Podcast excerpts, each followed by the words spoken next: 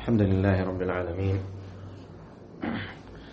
صلى الله وسلم وبارك على نبينا محمد وعلى آله وصحبه أجمعين أما بعد zahvala pripada Allahu gospodaru svih svjetova salavate i salame donosimo na Allahov poslanika Muhammeda njegovu časnu porodicu i sve plemenite ashabe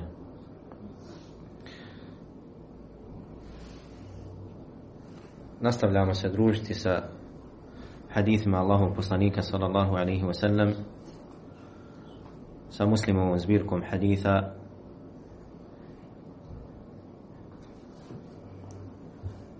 hadithima koje je spomenuo ima muslim u poglavlju imanu koji se dotiču čovjekovog vjerovanja i njegovog odnosa prema Allahu subhanahu wa ta'ala i prema poslaniku alaihi salatu wasalam i prema dini islamu. Stigli smo do 22. haditha kojeg ćemo sada čuti, a onda ćemo uh, ukratko spomenuti značenje i mudrosti koristi tog haditha. Bismillahirrahmanirrahim. Poglavlje, ko bude imao troje, tri svojstva, osjetit će slast imana. 22. hadis. Enes radijallahu an prenosi od vjerovjesnika sallallahu alaihi wasallam da je rekao kod koga se nađu tri svojstva osjetit će slast imana. Da voli Allaha i njegovog poslanika iznad svega ostalog, da čovjeka vodi isključivo u ime Allaha i da mrzi povratak u nevjerstvo nakon što ga je Allah iz njega izbavio kao što mrzi da bude bačen u vatru. Kaže od Enesa radijallahu anhu prenosi se da je poslanik sallallahu alaihi wasallam rekao Salatun men kunna fihi wajada bihinna halawata iman Tri stvari koje se tri stvari kod koga se nađu tri svojstva kod koga se nađu. Osjetit će slast imana. Osjetit će slast imana. Man kana Allahu wa rasuluhu ahabba ilayhi mimma siwahuma. Onaj kome Allah i njegov poslanik budu draži od svih drugih mimo, mimo njih. Dakle, onaj kome Allah i njegov poslanik budu draži od svega drugog. وَأَنْ يُحِبَّ الْمَرْءَ لَا يُحِبُّهُ إِلَّا لِلَّهِ I da voli čovjeka, ne voli ga osim radi Allaha ili u ime Allaha. وَأَنْ يَكْرَهَ أَنْ يَعُودَ فِي الْكُفْرِ بَعْدَ أَنْ أَنْقَذَهُ اللَّهُ minhu kama yakrahu an yuqdafa fi an-nar. I da prezire i da prezire da se vrati u kufr i nevjerstvo kao što nakon što ga je Allah subhanahu wa ta'ala izbavio iz toga kao što preziri kao što prezire da bude bačen u vatru kao što prezire da bude bačen u vatru ovaj hadis jedan je od najpoznatijih haditha Allahov poslanika sallallahu alejhi ve sellem koji u sebi nosi veličanstvena značenja i mudrosti i upućuje na velike i bitne propise koji se dotiču svakog muslimana. Na početku ovog haditha kaže poslanik sallallahu alaihi wasallam onaj ko pri sebi nađe, onaj ko objedini kod sebe tri svojstva, onaj kod koga se nađu tri svojstva, osjetit će slast imana. I to je dokaz da iman ima slast. Kada jedemo nešto slatko, osjećamo slast. I to nam je prijatno. I nema čovjeka da ne voli slatko. Allah subhanahu wa ta'ala stvorio ga stvorio ga sa time. To mu je urađeno. Osim ako je čovjek bolestan ili neprirodan, ali svaki normalan čovjek voli slatko. Kaže poslanik sallallahu alejhi ve onaj kod koga se nađu tri svojstva, tri stvari, osjetit će slast imana. Što nas, što, nam, što nas upućuje da iman ima slast. Slast. Koju čovjek osjeti ako iskreno uđe u vjeru. Naslađuje se sa vjerom. Osjeti zadovoljstvo u vjeri. Vjera mu nije teška. Vjera mu nije naporna. Nije mu to breme na leđima koje jedva čeka da ostavi. Šerijatski propis mu je drag, a ne poteškoća osjeća u tome rahatluk. Ali kako da čovjek dođe do tog stepena? To je stepen odabranih Allahovi robova, koji ne može svako postići. Da bi čovjek postigao taj stepen, stepen da osjeti slast, kada klanja osjeti u tome slast. Kao što čovjek kada jede slatko, kada jede kolač, kada jede med, osjeti slast. Uživa u tome. E tako isto čovjek može osjetiti slast u vjeri. Da uživa kada, kada je pokoran Allahu subhanahu wa ta'ala. A osjeti suprotno tome gorčinu i neprijatnost kada je nepokoran Allahu subhanahu wa ta'ala. Zato onaj koji je osjetio naj, najbolji koji je osjetio slast bio je ko? Allahu poslanik sallallahu alaihi wasallam. Šta kaže poslanik alaihi salatu wasalam? وَجُعِلَتْ قُرَّةُ عَيْنِ فِي الصَّلَاةِ Data mi je radost mog oka u namazu. Dakle, čovjek kada gleda svoju djecu, osjeća radost. Drago mu gleda svoju porodicu. Ode negdje na odmaralište da odmori oči, jel tako kaže. Kada je ju'ilat qurratu aini radost mog oka data mi u namazu. Dakle, kada stanem da klanjam, ne mogu se odmoriti nigdje kao što se odmorim u namazu. I zato kaže poslanik sallallahu alejhi ve sellem jednom prilikom kada su bili na putovanju i umorili se, odsjeli da odmore, kaže arihna bis salati ja Bilal. Odmori nas namazom o Bilal. To jest prouči nam ezan da klanjamo. Jer u tome iskreni mu'min osjeća slast. Kako čovjek da dođe do tog stepena da osjeti slast u imanu? Na prvo mjesto kaže Man kana Allahu wa rasuluhu ahabba ilayhi mimma siwahuma. Onaj kome Allah i njegov poslanik budu draži od svega drugog. Onom kome Allah i njegov poslanik budu draži od svega drugog. To jest Allaha subhanahu wa ta'ala voli najviše od svih. Zato što je Allah ala njegov gospodar. On ga je stvorio. On mu je dao život. On ga je čuvao dok je bio nesposoban, nemoćan. On mu je dao i odredio ko će se brinuti, brinuti o njemu. On ga je obskrbio. On mu je dao pamet. I povrh svega, pored svih tih blagodati koji se ne mogu izmjeriti, kada bi čovjek pokušao da pobroji, ne bi ih mogao pobrojati. Wa in ta'uddu ni'matallahi la tuhsuha. Kada bi pokušali da prebrojite, da pobrojite Allahove blagodati, ne bi, ne bi to mogli. Sada kada bi sjeli ovdje nabrajati Allahove blagodati, ne bi bili u stanju da ih pobrojimo. Nemoguće. Jer to Allah kaže, ne bi ih mogli pobrojati. Površ svi ti blagodati, Allah ga uputio na pravi put. Zar ne zaslužuje Allah subhanahu wa ta'ala da bude najdraži da čovjek voli Allaha više od svega drugog. Svega drugog što postoji, pa čak više od samog sebe i svoje porodice i, svo, i svog imetka. Šta znači da volimo Allaha više od svega toga? Da mu je Allah na prvom mjestu. Da mu je Allah na prvom mjestu. Kada dođe Allahova naredba ili Allahova zabrana, da ispred toga ne stavlja ni svoje roditelje, ni svoju djecu, ni svoju ženu, ni, svoj, ni svog nadređenog, ni svog direktora, ni svog radnika, ni predsjednika države, nikoga. Kada mu Allah subhanahu wa ta'ala nešto naredi, on to izvršava ako je u mogućnosti. I ljubav prema Allahu, mu'minova ljubav prema Allahu, ona nije kao ljubav čovjeka prema čovjeku.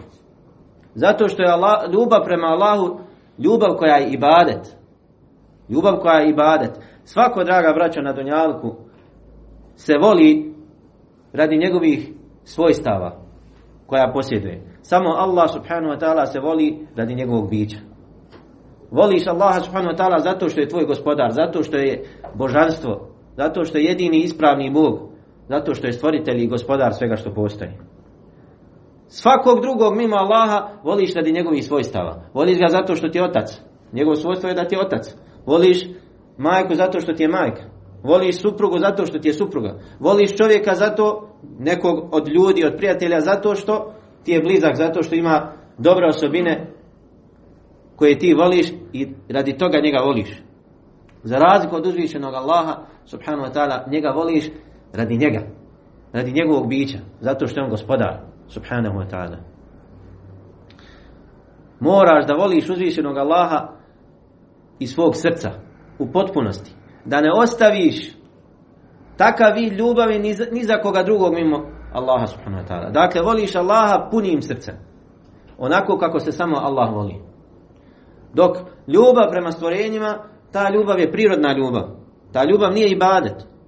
Čovjek neće biti pitan za tu ljubav. Da li voli svog roditelja, da li voli svog prijatelja ili, ili ga ne voli. Neće biti pitan za to. Ali da li voliš uzvišenog Allaha ili ne, ne može čovjek biti vjernik ako ne voli Allaha. Onaj ko mrzi Allaha, naudu billah, taj nema ništa sa vjerom. Jer nemoguće je da čovjek mrzi svog gospodara. Moguće, praktično je moguće, ima ljudi koji mrzi, ali vjernik nemoguće je da, da prezirje svog gospodara. Osim ako nije spoznao komu je gospodar, onda je on neznalica. Ali Allah subhanahu wa ta'ala, onaj kome, onaj kome pripadaju najuzvišenija svojstva i najljepša imena, on jedini zaslužuje da ga volimo punim srcem. Da ne ostavimo u našem srcu nimalo prostora za nekog drugog. U značenju te ljubavi koja je ibadet, koja je obožavanje. Dakle, Allaha subhanahu wa ta'ala obožavamo.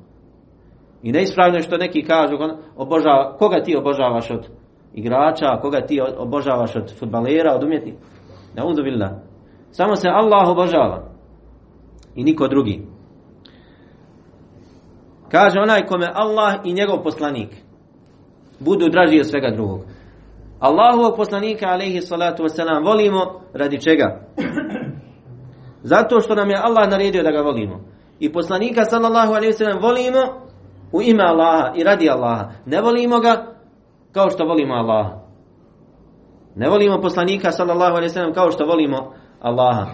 I tu je odgovor onima koji pretjeruju u ljubavi sprem poslanika sallallahu alaihi wasalam. Pa mu pripisuju svojstva i osobine koje dolikuju samo uzvišenom Allahu.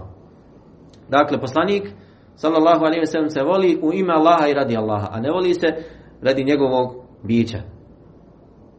Zato da ga kojim slučajem Allah subhanahu wa ta'ala nije učinio poslanikom, mi ga mi bi prema njemu odnosili se kao prema svim drugim ljudima. Ali zato što ga je Allah učinio poslanikom i poslao ga kao milo svim svjetovima i odgojio ga najboljim odgojem i učinio ga sebebom da mi krenemo pravim putem, mi ga volimo i slijedimo. Ali ljubav prema poslaniku sallallahu alaihi wasallam nije riječ na jeziku koju kažemo, a u praksi suprotno radimo tome. Mnogi kada bi ih pitali da li volite poslanika, rekli bi volimo. Međutim, da li svojim dijelima potvrđujete svoj, tu svoju ljubav prema poslaniku sallallahu alaihi wasallam, tu je pitanje. Dakle, ljubav prema Allahu subhanahu wa ta'ala i ljubav prema poslaniku imaju svoje znakove. Ima ono što pokazuje da li si iskren u svojoj ljubavi ili ne. Kako kaže Hasan al-Basri, ljudi su prizivali da vole uzvišenog Allaha. Ljudi su prizivali, govorili su da vole uzvišenog Allaha. Pa ih je Allah iskušao kuranskim ajetom قل إن كنتم تحبون الله فاتبعوني يحببكم الله ويغفر لكم ذنوب reci o Muhammede Allah subhanahu wa ta'ala naređuje poslaniku sallallahu da obznani svim ljudima reci o Muhammede ako vi o ljudi volite Allaha? Kaže onda mene slijedite. Pa će šta biti? Onda će Allah vas zavoliti. Ako vi volite Allaha onda mene slijedite to je poslanika sallallahu pa će vas Allah zavoljeti i grijehe vam oprostiti. Dakle, dokaz istinske ljubavi prema Allahu je šta? Slijedjenje Allahovog poslanika sallallahu alaihi wa sallam. Dokaz iskrene ljubavi prema Allahu je slijedjenje Allahovog poslanika sallallahu alaihi wa sallam. Ako smo iskreni u našoj ljubavi prema Allahu, onda moramo se pokoravati naredbama uzvišenog Allaha. Sve što nam Allah naredi, moramo izvršavati. Sve što nam Allah zabrani, moramo to ostaviti. Jer čovjek nema izbora. Kada mu Allah nešto naredi i kada mu poslanik sallallahu alejhi ve sellem nešto naredi, nema izbora da radi po svom nahođenju. وما كان لمؤمن ولا مؤمنة إذا قضى الله ورسوله أمرا أن يكون لهم الخيرة من أمرهم كاجة وما كان لمؤمن ولا مؤمنة ni vjernik ni vjernica وما كان لمؤمن ولا مؤمنة hijava Nemaju ni vjernik ni vjernica izbora. Nemaju izbora. Kada Allah i njegov poslanik nešto narede da postupe an yakuna lahum al-khiyaratu min amri. Wama kana li mu'minin wala mu'minatin idha qada Allahu wa rasuluhu amra. Ni vjernik ni vjernica nemaju pravo kada im Allah i poslanik nešto narede da postupaju po svom nahođenju. Nemaš pravo. Ko ti je dao na pravo da ti biraš šta ćeš raditi šta nećeš raditi? Samo te je šetan doveo do tog stepena da sebi da olako doživljavaš Allahove naredbe. Zato što nisi svjestan i ja i ti i svi mi i svi muslimani kada pogriješe prema Allahu subhanahu wa ta'ala to je dokaz da nisu svjesni veličine uzvišenog Allaha. I zato kako kažu neki učenjaci nemoj gledat nemoj gledat koliko je mal grijeh kojeg si počinio nego gledaj koliko je velik onaj prema kome si pogriješio. Nemoj gledat koliko je mal grijeh kojeg si počinio, nego gledaj koliko je velik onaj prema kome si pogriješio. Jer pogriješio si prema uzvišenom Allahu subhanahu wa ta'ala, koji će te proživiti sutra i pitati, bit ćeš doveden pred uzvišenog Allaha bez prevodioca, bez zastora. Bićeš doveden pred uzvišenog Allaha i Allah će te pitati. Tog i tog dana uradio si to i to, zašto robe moj? Tog i tog dana uradio si to i to, zašto? Zašto se meni nisi pokorio? Zašto si, se, zašto si se stidio ljudi? Zar nisam bio preći da se mene stidiš? Zašto si se bojio ljudi? Bojao ljudi? Zar nisam bio preći da se mene bojiš? Zato čovjek treba da preispita svoj iman i svoj odnos prema uzvišenom Allahu. Od tvog istinskog i iskrenog vjerovanja prema uzvišenom Allahu jeste da se pokoravaš Allahu subhanahu wa ta'ala. Da ti je njegovo zadovoljstvo iznad zadovoljstva bilo koga drugog.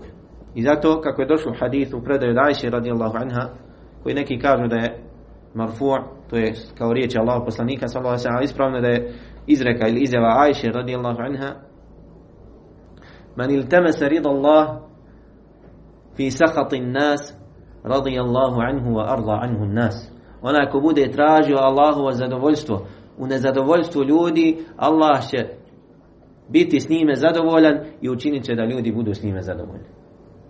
ومن التمس سخط الله في رضا الناس سخط الله عليه واسخط عليه الناس onaj ko bude tražio ومن التمس سخط الله في رضا الناس onaj ko bude rasrdio Allaha da bi zadovoljio ljude Allah će se rasrditi na njega i, rasrd, i učinit će da ljudi se na njega rasrdi nemaš izbora osim da tražiš ono čemu je Allahov zadovoljstvo da radiš ono čime je Allah zadovoljan a od ljubavi prema Allahu subhanahu wa ta'ala također je i da volimo sve ono što Allah voli. Da volimo sve ono što Allah voli. Da volimo njegovu knjigu. Da volimo učiti Allahovu knjigu. Da volimo njegove naredbe. Da volimo ono što nam je Allah naredio. Da volimo poslanika sallallahu alaihi wa sallam. Da volimo vjernike. Da volimo sve one koji vole uzvišenog Allaha. Jer je u potpunosti tvog vjerovanja u Allaha da voliš sve one koje voli uzvišeni Allah, a Allah voli vjernike. I zato nemoguće je da mu'min prezire drugog mu'mina. Može se desiti spor, spor između njih. Može, može se desiti određeno razilaženje. Može se desiti da se naljuti jedan na drugog. Ali da ga prezire u potpunosti ne. Zbog čega? Zato što je to mu'min. Zato što u svom srcu ima iman. I Allah ga voli. Kako možeš mrziti čovjeka kojeg Allah voli? Kako možeš mrziti čovjeka kojeg Allah voli? Ako je musliman, ako Allah pada na sežu, ne možeš ga mrziti. Bez obzira što ima grijehe, ti njegove grijehe prezireš. I savjetuješ ga da ostavi te grijehe. Ali ona osnova imana koja se nalazi kod njega sprečavate da ga mrziš u potpunosti. Dakle, voliš čovjeka zato što je vjernik. Zato što je vjernik, kao što ćemo uh, vidjeti ovdje u drugom svojstvu. Koje kada se nađe kod čovjeka osjetit će slast imana. Dakle, prvo svojstvo je onaj kome Allah i njegov poslanik budu draži od svega drugog. I rekli smo da ljubav prema Allahu i ljubav prema poslaniku sallallahu alejhi ve imaju svoje znakove, imaju svoje pokazatelje. Od pokazatelja ljubavi prema Allahu je i to da volimo Allahovu knjigu. I zato trebamo se preispitati o našem odnosu prema Kur'anu. Koliko učimo Kur'an, koliko znamo učiti Kur'an, koliko razumijemo učenje Kur'ana, koliko prenosimo drugima i dostavljamo do drugih Kur'an, koliko branimo Kur'an od onih koji ga pogrešno tumače ili koji ga pokušava, pokušavaju dovesti u kontradiktornost i tako dalje. Jer Kur'an Allah nije objavio da bi ga učilo da bi ga učila određena skupina ljudi. Da bi ga učili učenjaci. Hođe, efendije. Kur'an je objavljen svim ljudima. Kur'an je objavljen svim ljudima. Svi ljudi dužni su da obožavaju Allaha učeći Kur'an. Svako shodno svojim mogućnostima. Jasno je da nisu svi istih sposobnosti, istih mogućnosti. Međutim, čovjek mora da ima svoju vezu sa Kur'anom. Mora da ojača svoju vezu sa Kur'anom. I zato Allah ala kad kaže u Kur'anu وَاعْتَصِمُوا بِحَبْلِ اللَّهِ جَمِيعًا وَلَا تَفَرَّقُوا Svi se čvrsto držite za Allahovo uže i nemojte se razjedinjavati. Šta je Allahovo uže? Kur'an po velikom dijelu mu fesira tumača Kur'ana, komentatora Kur'ana, Allahovo uže je Kur'an. Postoje predaje koje podupiru to mišljenje. Neki kažu sunnet poslanika, sallam, neki kažu islam. I zato nekim predajama kaže Kur'an je Allahovo uže. Ko kada se ufati, onaj ko se ufati za to uže, kao da, je, kao da se spojio direktno sa uzvišenim Allahom. Kao da držiš uže koje ti je Allah subhanahu wa ta'ala poslao da ga prihvatiš. I onaj ko se uhvati za Kur'an, takav neće skrenuti sa pravog puta. Ako bude iskren. I ako bude dosljedan u svojoj vjeri. Dakle, Kur'an je Allahovo uže na zemlji. Allah subhanahu wa ta'ala objavio ga je da bi radili po njemu, da bi ga čitali, da bi liječili svoje duše Kur'anom. A ne samo da bi učili njegove harfove, a radili suprotno onome što piše u Kur'anu. Ili o čemu nas je Allah subhanahu wa ta'ala obavijestio Kur'anom. Također od znakova ljubavi prema Allahu subhanahu wa ta'ala jeste i da volimo Allahovog poslanika sallallahu alaihi sallam. Kao što će doći u sljedećem hadisu. Da volimo Allahovog poslanika sallallahu alaihi sallam više od svih ljudi. Više od svih ljudi. Da slijedimo Allahovog poslanika sallallahu alaihi sallam. Da pokornost njemu stavimo na prvo mjesto. Nakon uzvišenog Allaha subhanahu wa ta'ala. Da branimo njegov sunnet od onih koji napadaju sunnet. Da ne dopustimo nikome da napada sunnet poslanika sallallahu alaihi wa sallam. Jer ako nam otmu sunnet poslanika sallallahu alaihi wa sallam i zabrane nam sunnet poslanika sallallahu alaihi wa sallam, onda smo propali. Onda smo propali. Od znakova ljubavi prema Allahu jeste da slijedimo sunnet poslanika sallallahu alaihi wa sallam. U malim i velikim stvarima. Da slijedimo sunnet Allahu poslanika sallallahu alaihi wa sallam i javno i tajno. Da nam sunnet poslanika sallallahu alaihi wa sallam bude iznad običaja. Iznad svih običaja. Iznad svega drugog što slijedimo ili što nam se naređuje. Sunnet Allahu poslanika sallallahu alaihi wa sallam vraća na prvo mjesto. Na prvo mjesto. Jer onaj ko ostavi sunnet poslanika sallallahu alaihi wasallam takav sam sebi je presudio da će krenuti da će skrenuti sa pravog puta. I zato kako je zabilježio imam Buhari u sahihu Ebu Bekir radijallahu anhu. Ko je bio Ebu Bekir? najbolji čovjek nakon Allahu poslanika sallallahu alaihi wasallam. Najbolji, nema boljeg čovjeka nakon poslanika i vjerovjesnika od Ebu Bekir ne postoji. Čovjek čiji iman se ne, bore, ne može porediti sa imanom drugih ljudi. Šta kaže taj ashab? A svi znate ko je Ebu Bekr, čuli ste. I znate jačinu njegovog imana. Kaže, bojim se, ako ostavim jedan sunnet Allahu poslanika sallallahu alaihi wasallam, da će mi Allah okrenuti srce i da ću skrenuti sa pravog puta. To je zabilježio imam Buhari u Sahih. Kaže, bojim se da ostavim nešto od sunneta, od vjere sa kojim je došao poslanik sallallahu alaihi wasallam, da mi radi toga skrene srce sa pravog puta. Samo jednu stvar. To nije ashabi nisu raspravljali šta znači sunnet terminološki. Šta to znači sunnet? Nisu. To je, kaže, ono što ti je naređeno, ali ako uradiš imaš na, ono, ono što ako uradiš imaš nagradu, a što ako ostaviš nemaš kazni. Ta definicija nije postojala među ashabima. Oni su znali, nisu znali za tu definiciju. Oni su samo znali, ako im poslanik sallallahu alejhi ve nešto kaže uradite, da to urade. I zato se prenosi da je Abdullah ibn Ravaha jednom prilikom krenuo radi neke potrebe do Allahu poslanika sallallahu alejhi ve. A poslanik sallallahu alejhi ve držao je govor. Jednom čovjeku u džamiji rekao je sjedi, koji je stajao. A Abdullah ibn Ravaha bio je ispred džamije. To vrijeme džamija je bila mala, čuo, se glasovi. I kada je čuo riječi poslanika sallallahu alaihi wasallam sjedi, on je sjeo ispred džamije. Nije, nije se na njega odnosilo. Ali on pomislio da se na njega odnosi. Čuo je poslanika sallallahu alaihi wasallam kaže sjedi, sjeo. Nije bitno na koga se odnosi. Jel naredio ili samo preporučan, odmah je sjeo ispred džamije. I onda nakon što je nakon što je završio poslanik sallallahu alejhi svoj govor i otišao do poslanika sallallahu alejhi pa su ga obavijestili kako je radio Abdullah ibn Rawaha šta kaže poslanik sallallahu alejhi ve sellem zadaka Allahu mutawa'atan lillahi wa li rasuli kaže Allah ti povećao svoju pokornost Allahu i njegovom poslaniku nije ga ukorio nije rekao šta šta ti sjedaš tamo popolje pohvalio njegov postupak to jest tako mumini trebaju da rade Nemoj pitati jel se na mene odnosi, jel to farz, jel vađib, jel sunnet, jel sunne muakkeda, jel, jel vađib po definiciji Hanefija ili po definiciji većine uče.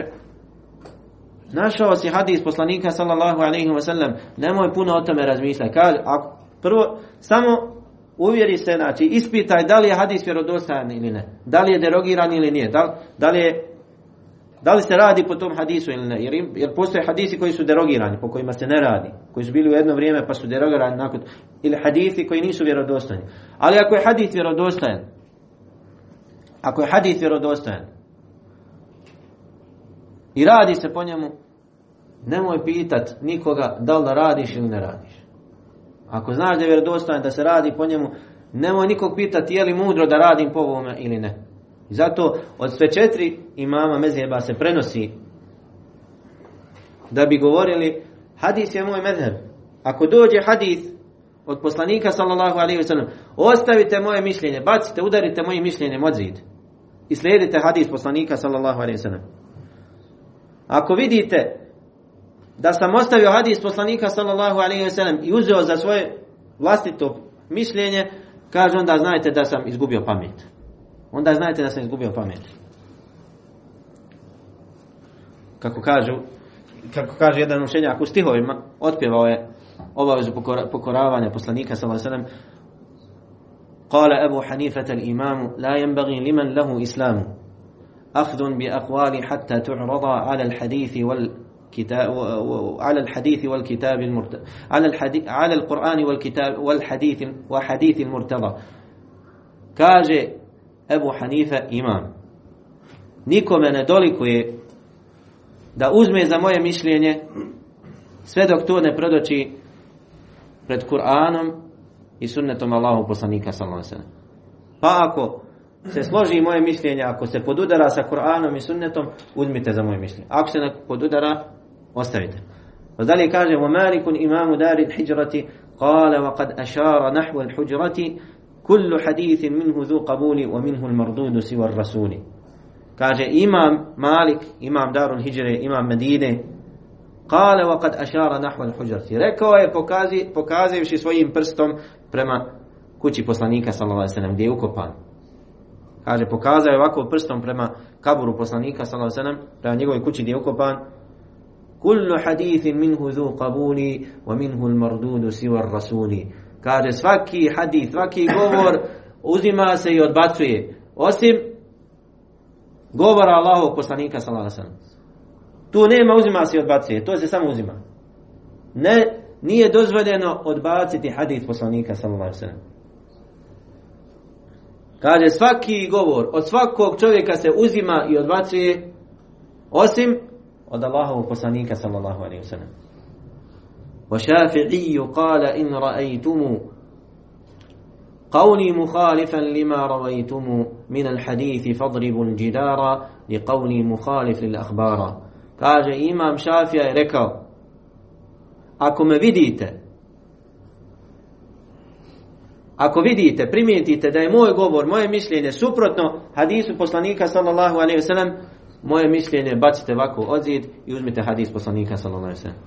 Wa Ahmedu qala lahum la taktubu ma qultu bel dhalika tlubu. Kaže a imam Ahmed je rekao nemojte pisati ono što ja govorim nego pišite ono na osnovu čega sam ja to rekao.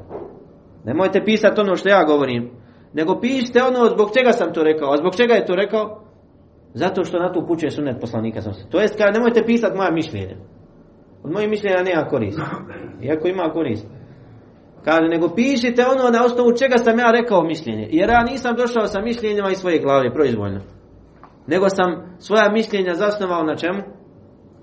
Na Kur'anu i sunnetu poslanika, sallallahu alaihi wa Kaže dalje, فاسمع مقالات الهداة الأربعة واعمل بها فإن فيها منفعة kaže poslušaj govor ove četvr, četvrce imama.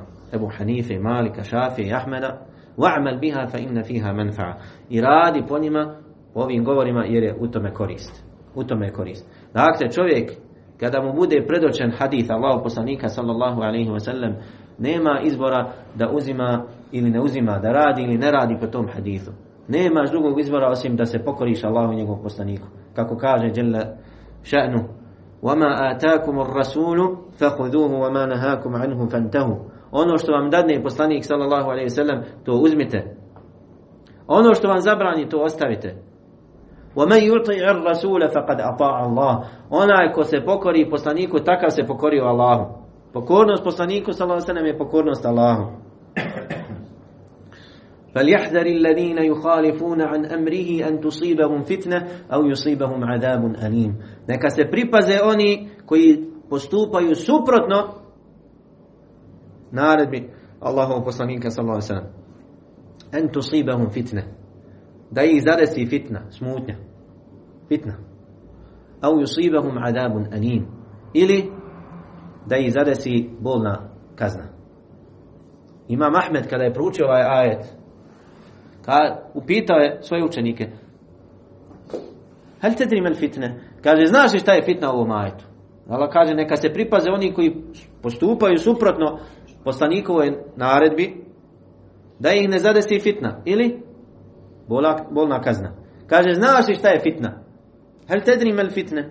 Znaš li šta je fitna? Kaže, šta je fitna? Kaže, al fitne tu širk. Kaže, fitna je širk.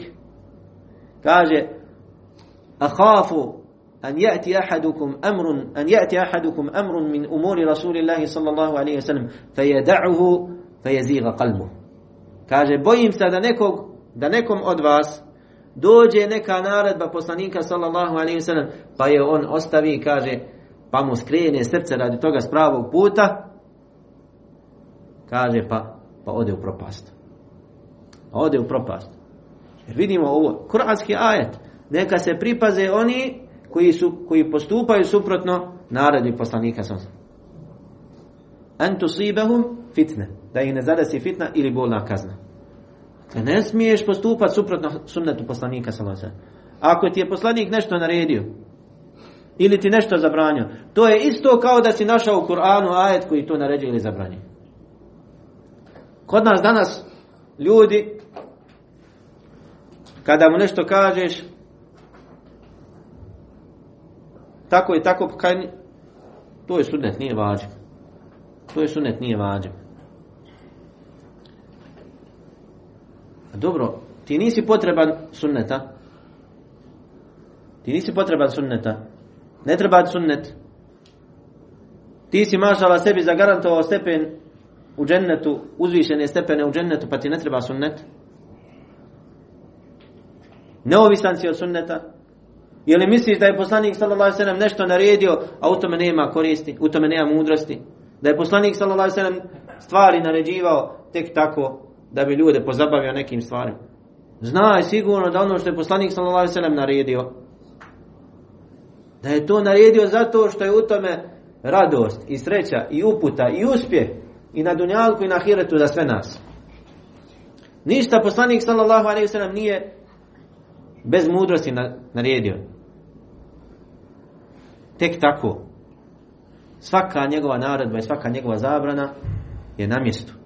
Ima svoju mudrost, ima svoj sebe razlog zbog čega je to naredio. Kako kaže Allah subhanahu wa ta'ala وَإِن تُطِيعُوهُ تَهْتَدُوا ako, ako mu se pokorite, ako ga budete slijedili, o muslimani, bit ćete na pravom putu. I zato svako neko neka ispita svoj odnos prema sunnetu poslanika sallallahu alaihi wasallam. Da li si od onih koji slijede sunnet ili nisi od onih koji slijede? Ako si od onih koji slijede sunnet, onda sam znaš da si na pravom putu. In tuti'uhu tehtedu. Ako budete mu slijedili njega, poslanika sallallahu alaihi wasallam, bit ćete na pravom putu. I sam sebe ispita. Sam sebe stavi na vagu. Onoliko koliko slijediš sunnet poslanika sallallahu alejhi ve sellem toliko si na pravom putu. Onoliko koliko si ostavio sunneta poslanika sallallahu alejhi ve sellem toliko si skrenuo sa pravog puta.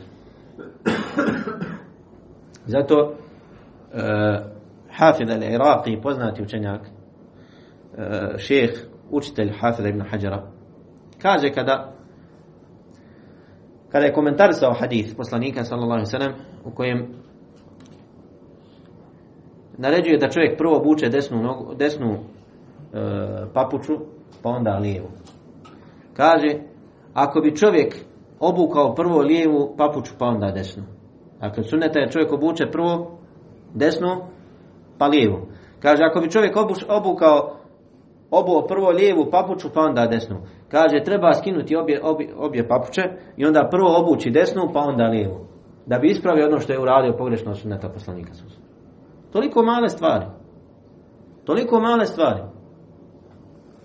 Dakle, čovjek pogriješi, obuče prvo lijevu papuču, pa onda desnu. Kaže, skini, pa obuci prvo desnu, pa onda lijevu. Da tako ispraviš ono što si pogriješio kada je u pitanju primjena sunneta poslanika sallallahu alaihi I zato, kada vidimo, kada se vratimo na odnos prvih generacija prema sunnetu poslanika sallallahu alaihi wa naći ćemo da su bili žestoko, žestoko su se suprostavljali onima koji, koji ne slijede sunnet poslanika sa Imam Buhari u svom dijelu Raf'ul Jedein dizanje ruku namazu zabilježio je od Ibn Omera radijallahu anhuma sina od Omera radijallahu kaže kada bi, vidio, kada bi vidio nekoga da klanja i ne diže ruke u namazu kaže bacao bi na njega kamenčiće. Gađao bi ga kamenčićima. Kada bi ovaj što me gađaš kamenčić kaže primijeni sunnet poslanika sallallahu alaihi Primijeni sunnet poslanika sallallahu alaihi sallam. Misvak, kada bi, kada bi gledali njihov odnos prema misvaku i koliko su učenjaci spomenuli propisa misvaka i zasebna djela pisala o misva, pisali o misvaku. Iako je misvak jedan od sunneta koji smo u potpunosti zapostavili danas. A to je kod njih u njihovim očima bio veliki sunnet. Prve generacije prve generacije ovog ummeta bili su ljubomorni na sunnet poslanika sallallahu alaihi wasallam. I žestoko su se suprostavljali onima koji ostavljaju sunnet. Radi nečijih govora i mišljenja. Radi nečijih govora i mišljenja. I zato na sudnjem danu وَيَوْمَ يُنَادِيهِمْ فَيَقُولُ مَاذَا أَجَبْتُمُ الْمُرْسَلِينَ I na dan kada ih mi pozovemo i upitamo šta ste se odazvali Vjerovjesnicima. Šta ste se odazvali? Poslanicima. Jevme ned'u kulle ummetim bi imamihim. Jevme ned'u kulle unasim bi imamihim. Na dan kada pozovemo sve ljude sa njihovim imamom, sa njihovim predvodnikom. Onaj ko bude slijedio sunnet poslanika sallallahu alaihi wa sallam, njegov predvodnik će biti Muhammed sin Abdullah alaihi salatu wa salam. Na dan kada ih pozovemo pa kažemo šta ste se odazvali poslanik, poslanicima. Tog dana sve ono što ti je naredio poslanik sallallahu alaihi wa sallam bit ćeš pitan koliko si se odazvao, koliko si slijedio, a koliko si ostavljao.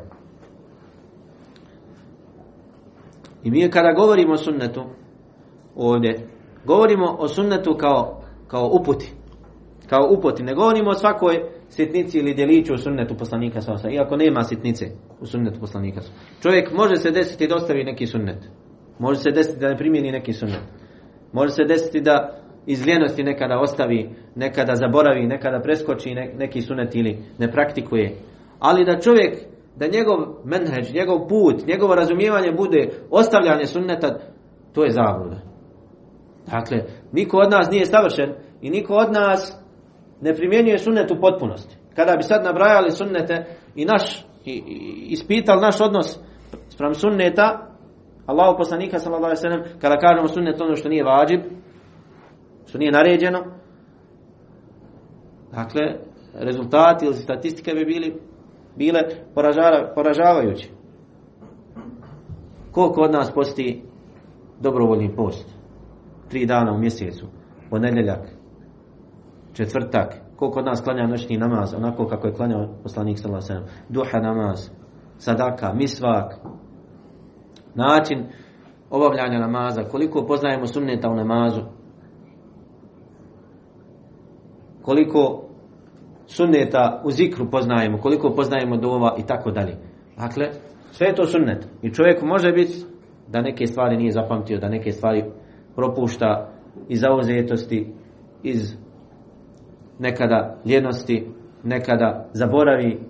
I Allah subhanahu wa ta'ala neće ga kazniti za to. Zbog čega? Zato što stvari koje nisu farz, nisu na stepenu farza, neće ga Allah pitati za to na sudnjem danu, to jest neće ga kazniti rad toga. Međutim, kada kažemo ili kritikujemo ostavljanje suneta, mislimo da to, ili odnosi se, taj govor se odnosi na, na to da čovjek zauzme stav, zauzme put da ostavljanje sunneta da u tome nema ništa sporno, da je to sasvim u redu. Da ne osjeća uopšte slabost kada ostavi sunnet. Ne, draga braća. Čovjek treba se truditi da primijeni sunnet u svemu, onoliko koliko je mogućnosti. A ono što ne mogne, bude slab, ne stigne radi obaveza, Allah subhanahu wa ta'ala neće ga teretiti za to. Ali da čovjek bude nemaran sprem sunneta, to je, to je druga stvar.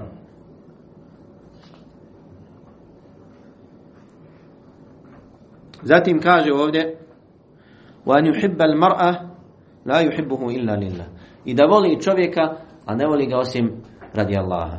To je drugo, drugo, drugo svojstvo, druga osobina koja kada se nađe pri čovjeku osjetit će slast imana. Da čovjeka ne voliš osim radi Allaha. To je ljubav u ime Allaha. To je ljubav vijenika jednih prema drugim. Ali to nije samo fraza na jeziku koju govorimo jedni, jedni drugima, volim to ima Allaha, volim to ima Allaha, ovaj voli njega. To mora da bude iskreno. Da čovjek zaista iskreno voli nekoga radi Allaha. I u ime Allaha. Šta znači da voliš nekoga da radi Allaha? Da ga voliš zato što je mu'min. Da ga voliš zato što je vjernik. Zato što se pokorava Allah. Ne voliš ga zato što ti je učinio dobro, ne voliš ga zato što ti je blizak u krvnom srodstvu. Ne voliš ga zato što je iste boje kože, što je iz iste države, iz istog grada i tako dalje. Nego ga voliš samo radi Allaha. I zato mu'min voli sve mu'mine na dunjalku. Sve vjernike, sve muslimane na Dunjalku iskreni vjernik voli. I teško mu pada ako im se nešto loše dešava. I raduje se ako im se nešto dobro desi. To je dokaz iskrene ljubavi u ime Allaha. I zato jedan od učenjaka iz prvih generacija, Jahje ibn Muaz, postavio je pravilo kojim svako od nas može izvagati svoju ljubav u ime Allaha. To jest, da li nekoga voliš u ime Allaha ili ne. Kaže, to je ljubav koja se ne povećava dobročinstvom i ne smanjuje se lošim odnosom. Šta to znači? Ako ti neko učini dobro od vjernika, tvoja ljubav, ljubav prema njemu se ne povećava. Neko dođe i pomogne ti nešto. Kaže, to je ljubav koja se ne povećava. Zbog čega? Zato što ga ti nisi volio radi te usluge koje ti učinio, nego si ga volio radi Allaha. I nema, nema potrebe da se poveća ta ljubav prema njemu, ti njega budeš mu zahvalan na njegovo dobročinstvo. Voliš ga prirodnom ljubav, ljubavlju radi tog dobročinstva. Ali ljubav koja je u ime Allaha, ona se ne povećava dobročinstvom. Neko ti učini dobro, ne voliš ga sad više od drugog, zato što ti učinio dobro. Jer onda to nije više ljubav u ime Allaha, to je ljubav radi dunjaličkih koristi. I kaže, ne smanjuje se lošim odnosom. Neko loš prema tebi pokaže nezahvalnost, učiniš mu dobro, on ti nije zahvalan, a nije on zaslužio. Ili neko te učiniti, zakineti, zakinete u nekom pravu, ili zapostavite, zanemarite, kaže ta ljubav se ne smanjuje. Zbog čega? Zato što ga voliš u ime Allaha, a ne voliš ga da bi bio dobar prema tebi. Ili ne voliš ga zato što je dobar prema tebi. Nego ga voliš zato što Allahu pada na seždu. Voliš ga zato što je Allahu pokoran. Voliš ga zato što on voli Kur'an. Voliš ga zato što slijedi sunnet poslanika. Ne voliš ga radi dunjaličkih koristi. I zato kažu učenjaci, to je šart, uslov koji je težak. Težak. To nije ljubav u ime Allaha, nije stvar koju mi spominjemo tek tako na jeziku i volimo se u ime Allaha i to ima stvarnost, ima pozadinu koja nije laka. Da nekog voliš u ime Allaha, to je krupna stvar. To je krupna stvar, kao što će doći u hadithu. La yu'minu ahadukum hatta yuhibba li ahihi ma yuhibbu li nafsi. Niko od vas neće biti potpuni pravi vjernik sve dok ne bude svome bratu volio isto ono što voli sebi. Koliko od nas takvi? Voli svom bratu isto što voli sebi. Zbog čega? Zato što ga voliš u ime Allaha. Voliš ga u ime Allaha. Taj rob znaš da ga Allah voli. I da je pokoran Allahu, radi toga ga voliš. I zato njemu voliš isto što voliš i sebi od hajera i dobro. Voliš ga, voliš njemu isto što voliš sebi. Dakle, kaže, neće biti potpuni vjernik čovjek dok ne dostigne taj stepen u islamu.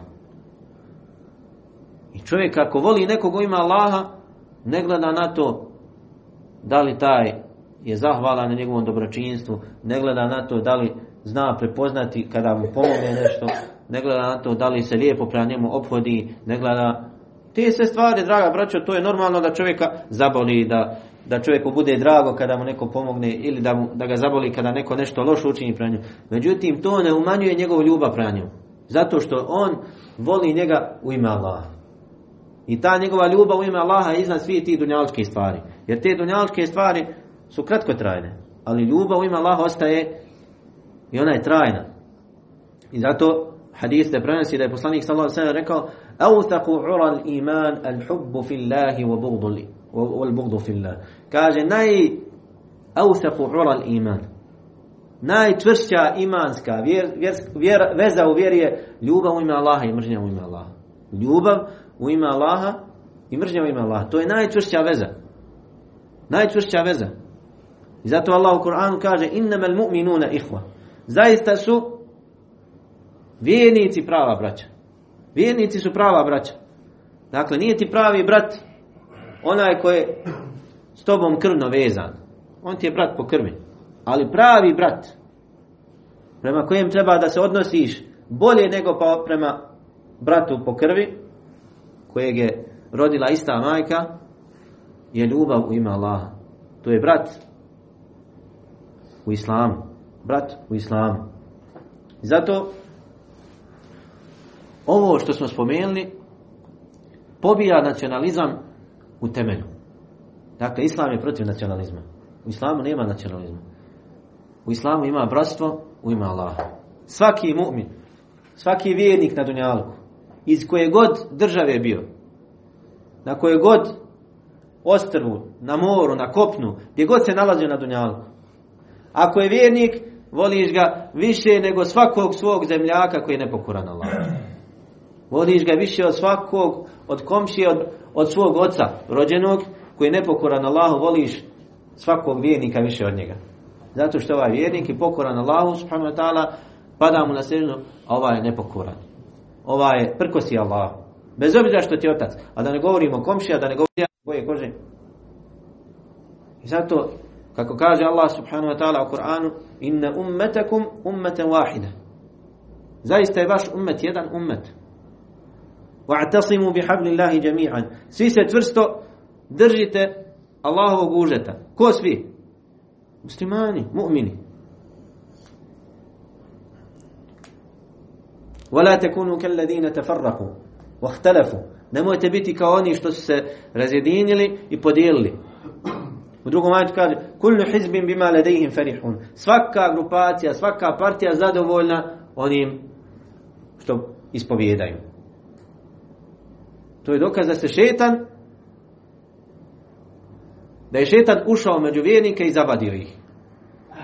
Jer vjernik, jer islam ne poznaje grupacije, ne poznaje sektaštvo, ne poznaje partijaštvo. U islamu je, voli svakog mu'mina zato što je mu'min. I prijateljuješ sa njim zato što je mu'min.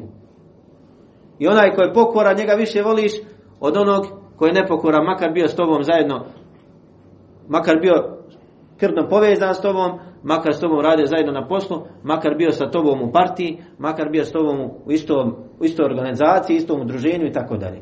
Dakle, onog koji je pokoran Allahu dužan si da ga voliš, više od onog koji je nepokoran Allahu. I nema ljubavi u ime partije, nema ljubavi u ime sekte, u ime grupacije, u ime države. Ljubav je samo u ime Allaha. I zato, dokle god nas budu držali daleko od ideje jedinstva ummeta, nećemo napredovati kao muslimani. Oni žele da nas podijele na grupacije, na države, na nacije. Zbog čega? Zato što ako se muslimani ujedine pod jednom zastavom ummeta Muhammeda sallallahu alaihi wasallam, onda je to sila koju ne može niko poraziti. Ali dok ih drže podijeljene po državama, po nacijama, po ovaj je Albanac, ovaj je Bosanac, ovaj je Makedonac, ovaj je Sanđaklija, ovaj je Njemac, ovaj je Šiptar, ovaj je Rom. Dokle nas god budu dijelili po tim osnovama, nema nam napredovati. Nema nam napredovati. I zato kaže ovdje وَأَنْ يُحِبَّ الْمَرْأَ لَا يُحِبُّهُ إِلَّا لِلَّهِ Da voli čovjeka, ne voli ga osim Allaha. Onaj ko bude volio vjernike u ime Allaha i iskreno radi Allaha i ne bude ih volio radi neke dunjaličke koristi, takav će osjetiti slast imana. Takav će osjetiti slast imana. Kako kaže Ibn Abbas u njihovo vrijeme, u vrijeme ashaba, kaže وَقَدْ صَارَتْ عَامَةُ مُؤَخَاتِ النَّاسِ ala umuri dunja wa dhalika la yujdi inda Allahi shay'a. Kaže, a danas u naše vrijeme, u koje vrijeme? Ibn Abbasa, koji je bio Amidžić poslanika sallallahu alejhi ve sellem. Bratstvo među ljudima se svelo, bratstvo među ljudima se svelo na dunjaličke koristi. Kaže, a to kod Allaha ništa ne koristi. To kod Allaha ništa ne koristi. Bratstvo radi dunjaličkih koristi, to je kratko ono je kratko trajno. Dokle ima koristi, bit će i bratstva. Kada nestane koristi, svako na svoju stranu, svako gleda da nađe drugu korist. Dok bratstvo koje ima Allaha, ono je trajno. Ono ostaje čak kada se ljudi raziđu. Čak kada ljudi udalje se jedni od drugih teritorijalno. Jedan u jednom gradu, drugi u drugom gradu, jedan u jednoj državi, drugi u drugoj državi. To bratstvo ostaje. Što kaže jedan naš alim, hafiz, poznati, Kaže, mu'mini godinama kada se ne vide, kaže, oni nemaju šta pričati. Sjednu dvije, tri minute jedan u drugo gledaju, nema šta pričati. Kaže, zbog čega? Pa kaže, zato što je njihovo stanje isto. Isto, isto rade, isto, istim putanjama se kreću, isto razmišljaju, isto prate u vijestima, sve im isto. I kad sjednu, samo onako što se poželjni malo da, da se ispričaju pet minuta i mogu opet pet godina da se ne vidi. Zbog čega kaže? Zato što nemaju šta priča, kaže. Šta ćeš priča s tobom, kaže, kad ti razmišljaš ko i ja. Ako su kako treba vjernici. Ali ako nisu kako treba vjernici, onda mogu sjediti danima i razglabat u prazno. Ako su kako treba vjernici, ako su pokorni Allahu, obojca, onda nemaju puno šta pričati. Osim da radi nešto za Allahu vjeru i da zajedno potpomaže jedan drugog u pokornosti Allahu. Dakle, da čovjek voli drugog mu'mina samo radi Allaha. Ne voli ga, ne voli ga radi dunjaluka, ne voli, ne voli ga radi koristi, nego ga voli samo radi Allaha. I treća e, osobina ili treće svojstvo koje kada se nađe pri čovjeku, kada se nađe pri čovjeku osjetit će slast imana jeste an yakraha an ya'uda fil kufri ba'da an anqadahu Allah minhu kama yakrahu an yuqdafa fi nar. Kaže da čovjek prezire da se vrati nazad u nevjerstvo nakon što ga Allah izbavio kao što prezire da bude bačen da bude bačen u vatru. Dakle pazite braćo.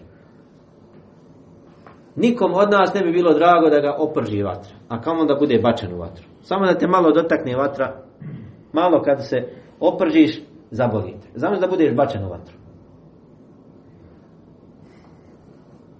Znam da budeš bačen u vatru. Kaže poslanik sallallahu da prezireš, da se vratiš nazad u kufr, u nevjerstvo, u stanje prije islama, prije što te Allah počastio uputom, kaže da prezireš više nego što prezireš da budeš bačen u vatru da ti to bude mrže i da od toga bježiš više nego što bježiš od vatri. Bio si u zabludi, bio si u nevjerstvu, bio si daleko od uzvišenog Allaha, bio si mu nepokoran, proveo si život ili dio života u nepokornosti Allahu, daleko od njega. I Allah te uputi na pravi put. Iskreni vjernik kada bi ga pitao šta bi dao u zamjenu za islam.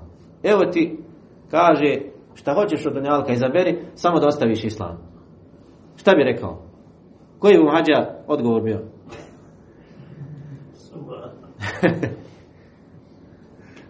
da li bi mijenjao uputu za išta od dunjalka? Dakle, pravi vijenik draže mu je da bude ubijen, da bude bačen u vatru, nego da se da se vrati u kufr i nevjerstvo. Zbog čega? Zato što je to samo dunjalučka vatra. Koja je kratko trajna. Brzo prođe. Malo osjetiš bol, ali šta je na ahiretu? Šta je, na su, šta je kad preseliš? Kad dođeš pred Allaha? I zato to je dokaz da vijenik daje prednost ahiretu na dunjalku. Daje prednost ahiretu na dunjalku. Zbog čega? Zato što je na ahiretu je prava kazna i prava nagrada. Na ahiretu, na sudnjem danu, kada Allah bude pravedno presudio, e tada će biti prava nagrada i prava kazna. Jer vjernik se trudi na dunjalku. Ne mora znači da će Allah poslati, da će mu blagodati spuštati se sa, s nebesa i, i zemlje izlaziti. Jer nisi se Allahu pokorio da bi ti Allah dao dženet na dunjalku. Iako vjernik osjeti tu to zadovoljstvo, taj rahatluk, taj dženet ima u svojim prsima radi pokornosti Allahu. Ali nemaš dženet u značenju da uživaš na dunjalku. Nema uživanja na dunjalku. Dunjaluk je kuća iskušenja, kuća patnje. Nema uživanja na dunjalku. Ni za muslimana, ni za nevjernika. I mi kada se pokoravamo Allahu, ne pokoravamo se da bi nam Allah dao na dunjalku uživanje. Ne, Pokoravamo se radi onog svijeta, da bi nam Allah dao dženet na ahiretu. A dunjaluk je prolazan. Brzo prođe. Isto tako i oni koji griješe prema Allahu. To ne znači da će im Allah dati dženem na dunjalku. Mogu najljepše dunjalku. uživati sve do smrti. Ali šta je nakon smrti? Jer nakon smrti dolazi nagrada i kazna. Oni koji su, kada su iskopali rovove, suri Buruđ, Allah subhanahu wa ta'ala spominje, Kutila ashabul uhdud, an nari dhatil waqud. Kada su iskušali vjernike i nasilu i pokušali odvratiti od vjere u ime Allaha subhanahu wa ta'ala, pa su odbili vjernici. Iskopali su rovove i napunili, naložili vatru. Rovovi od vatri. I onda onaj ko odbije da ostavi svoju vjeru, baci ga u rovo i izgori u vatri. Zamislite to iskušenje. Dovede, dovedu vjernike i onaj ko odbije da se odrekne svoje vjere, baci ga u rov. U kojem su naložili vatru. Izgori. I tako su ubili vjernike. Pobacali ih u rove. Izgorili. Ali nisu ih odvratili od pravog puta. I šta je se desilo nakon toga? Šta je se desilo nakon toga? Kako im je Allah kaznu poslu?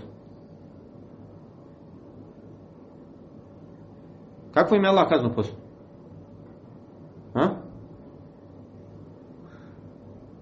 Ko zna priču o vlasnicima rovova? Nije nikakva kazna došla na Dunjalku.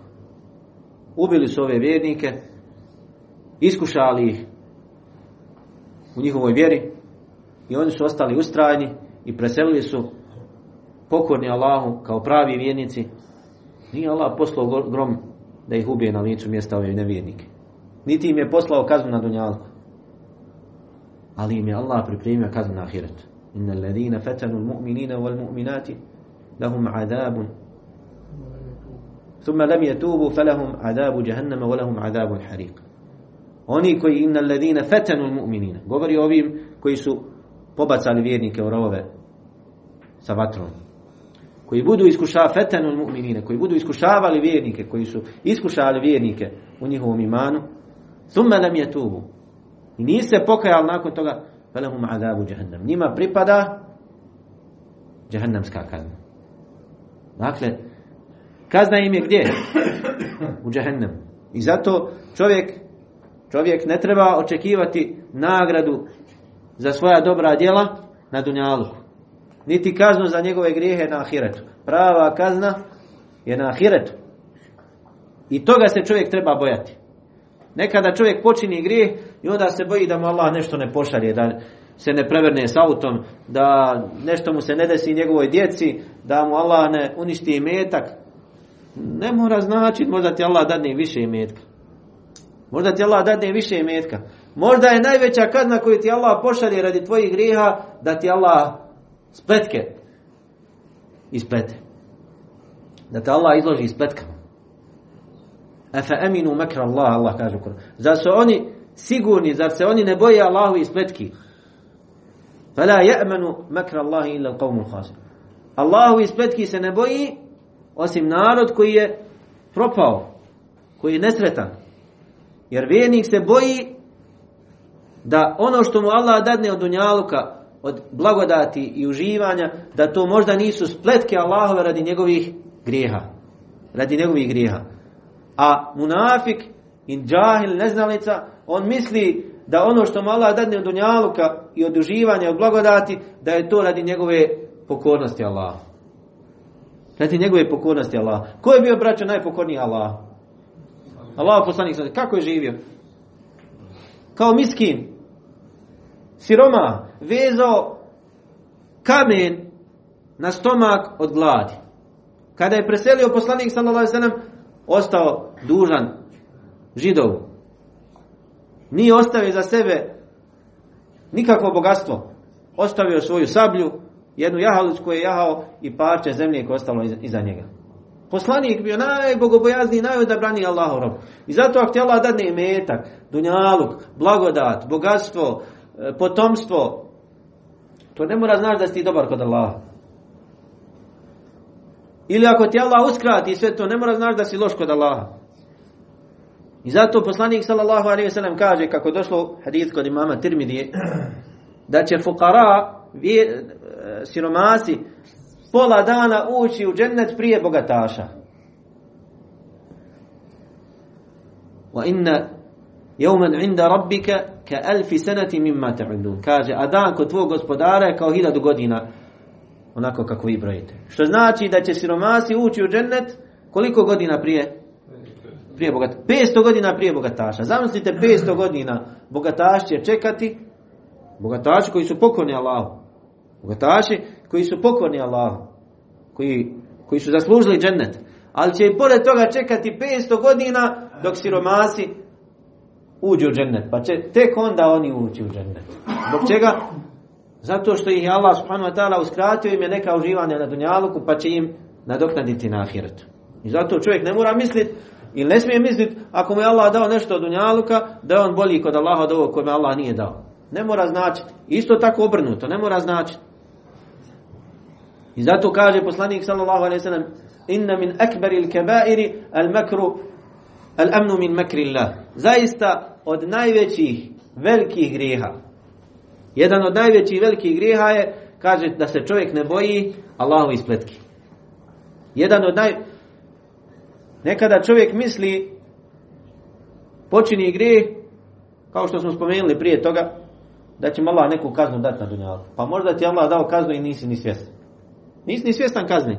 Allah ti poslao spletke, a ti nisi ni svjestan da ti Allah. Ne znaš kuda ideš u provaliju, a nisi ni svjestan. Kaže, od najvećih grijeha, od najvećih grijeha, kaže poslanik sallallahu alaihi sallam, al amnu min makrillah.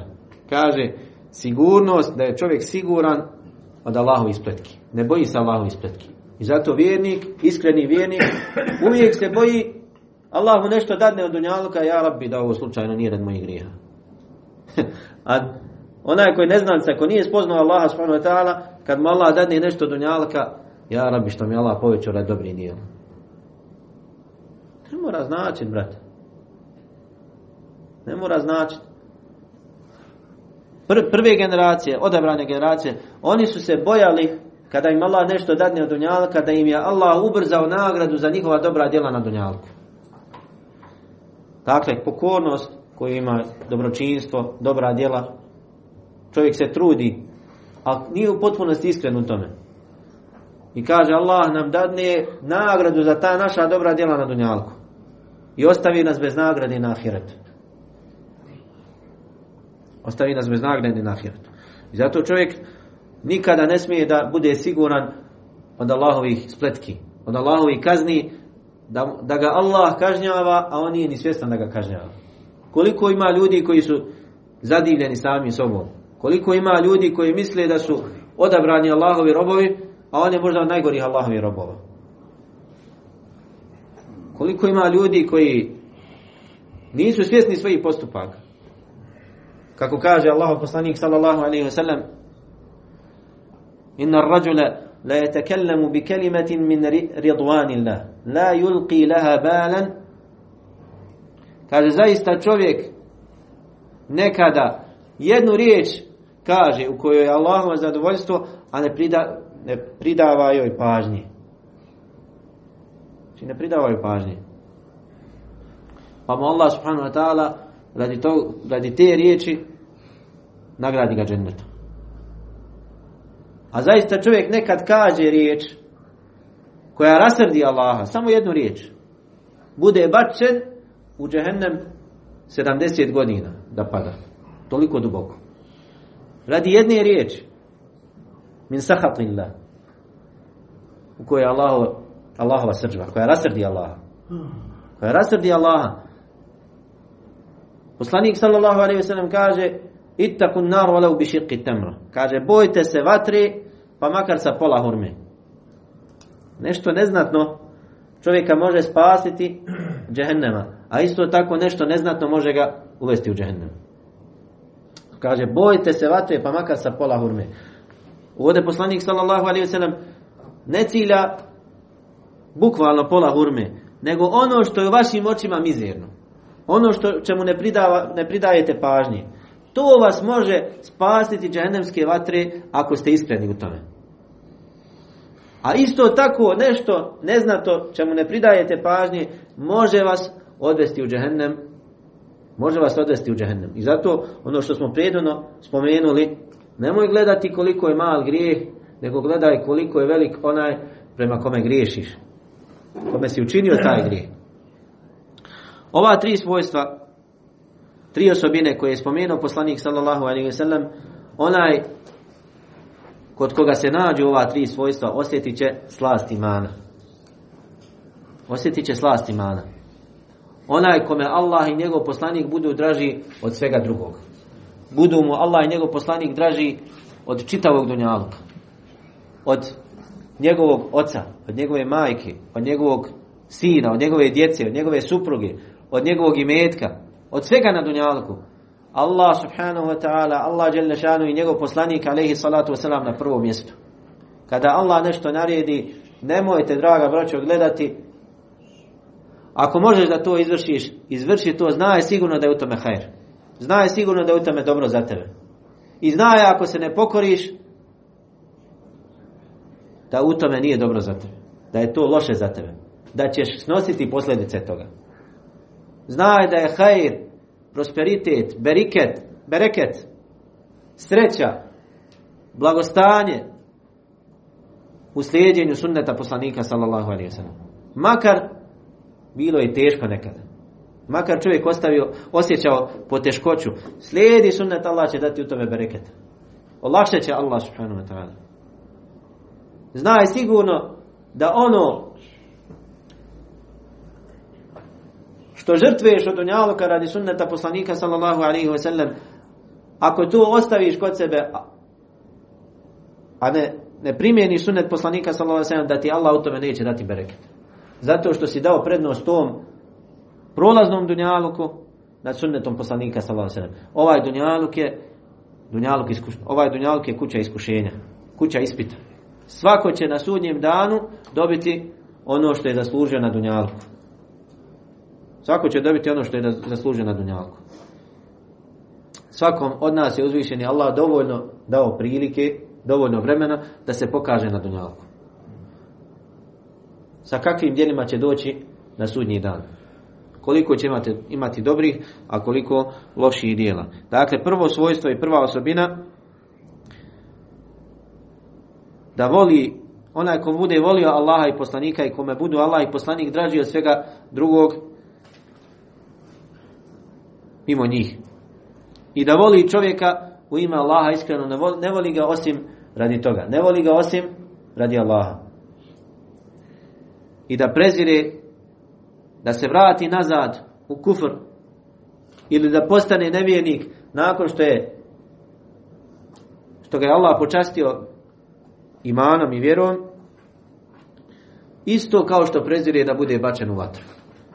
Znači, toliko prezireš griješenje, toliko prezireš da se vratiš nazad u onaj džahilijet, ono prije vjere, isto kao što prezireš da te neko baci u vatru. Onaj ko kod koga se nađu ova tri svojstva, ko objedini pri sebi ova tri svojstva, osjetit će slast imana. Osjetit će slast imana. Osjetit će lahkoću imanu. Naslađivat će se u pokornosti Allahu. Neće mu pokornosti, naredbe, zabrane, neće mu biti teške. Biće mu lahke i uživa, uživat će u njima. Najdraži će mu trenutak biti kada roboje uzvišenom Allahu. To će biti najdraži trenutak. A onaj koji još uvijek nije osjetio slast imana, na njemu je da se trudi da dođe do tog stepena i da postigne taj stepen da osjeti slast imana. Jer sve do tog stepena, sve dok ne postigne taj stepen, pokornosti će mu biti teške. Namaz, kada klanja, klanja samo da skine sa sebe obavezu. Kada posti, samo da isposti dan, jedva čeka. Hadž, samo da kutaršijem se obaveze. Zekat, samo da što prije završim. Za razliku od vjernika koji osjeti slast imana, namaz, kad klanja, kad stane da klanja namaz, nema mu dražih trenutaka. Osjeća zadovoljstvo, smiraj, sigurnost. Nema dražijeg trenutka od toku dana od trenutka kojeg raduje se namazu isto kao što se čovjek raduje susretu sa nekom voljenom osobom. Iščekuje namaz. Ne namaz, e, sad će namaz još malo da ga završimo pa ćemo se naći posle namaza. Njegov najbolji sastanak je namaz. Ne razmišlja ni o čemu drugom osim o namazu. Namaz mu nije obaveza. U značenju da mu je to teret. Namaz mu je radost oka. Isto tako post.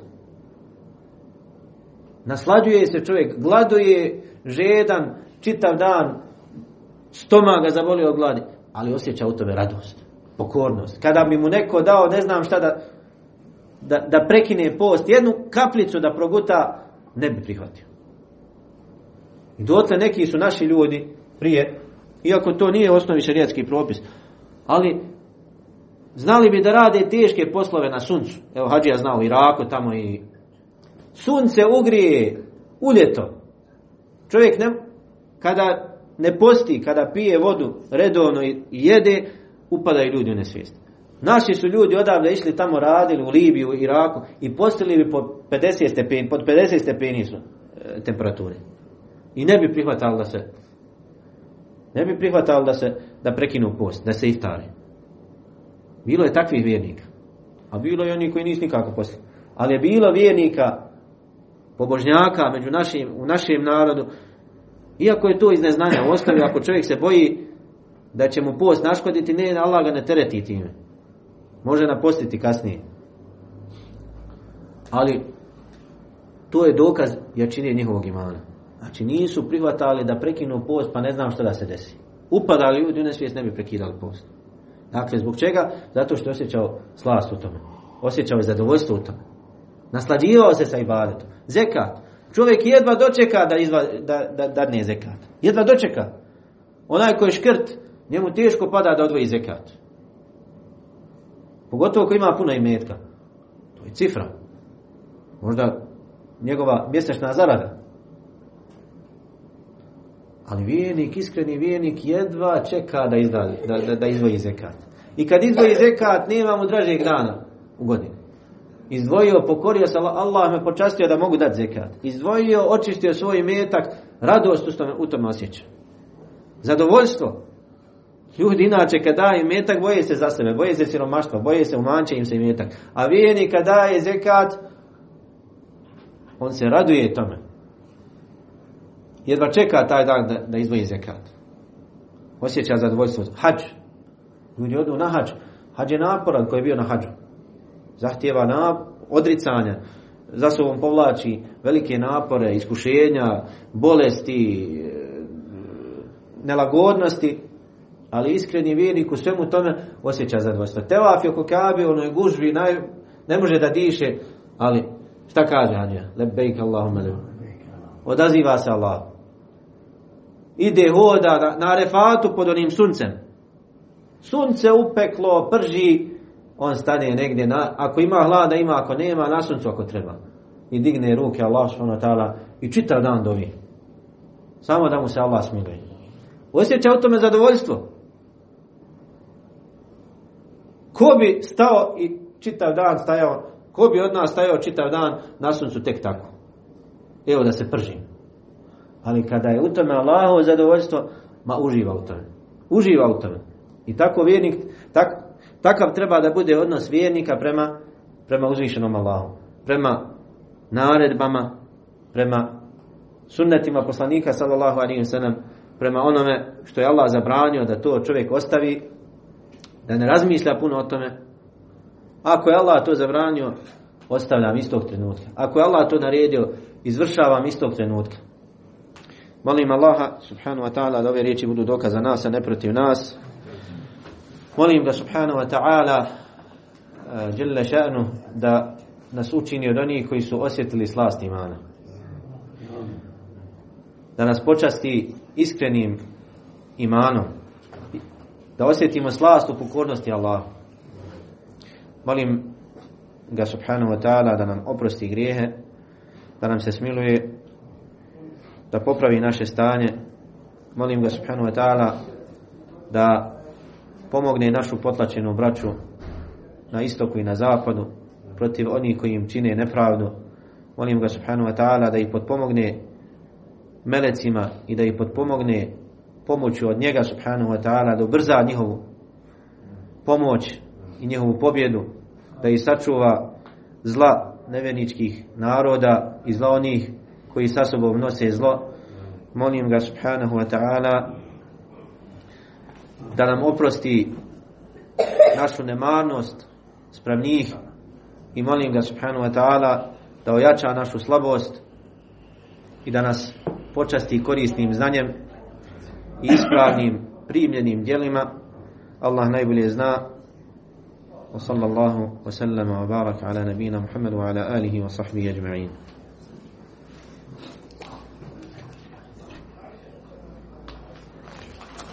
Ja bude baš malo ovaj, ček sam se zahvalio.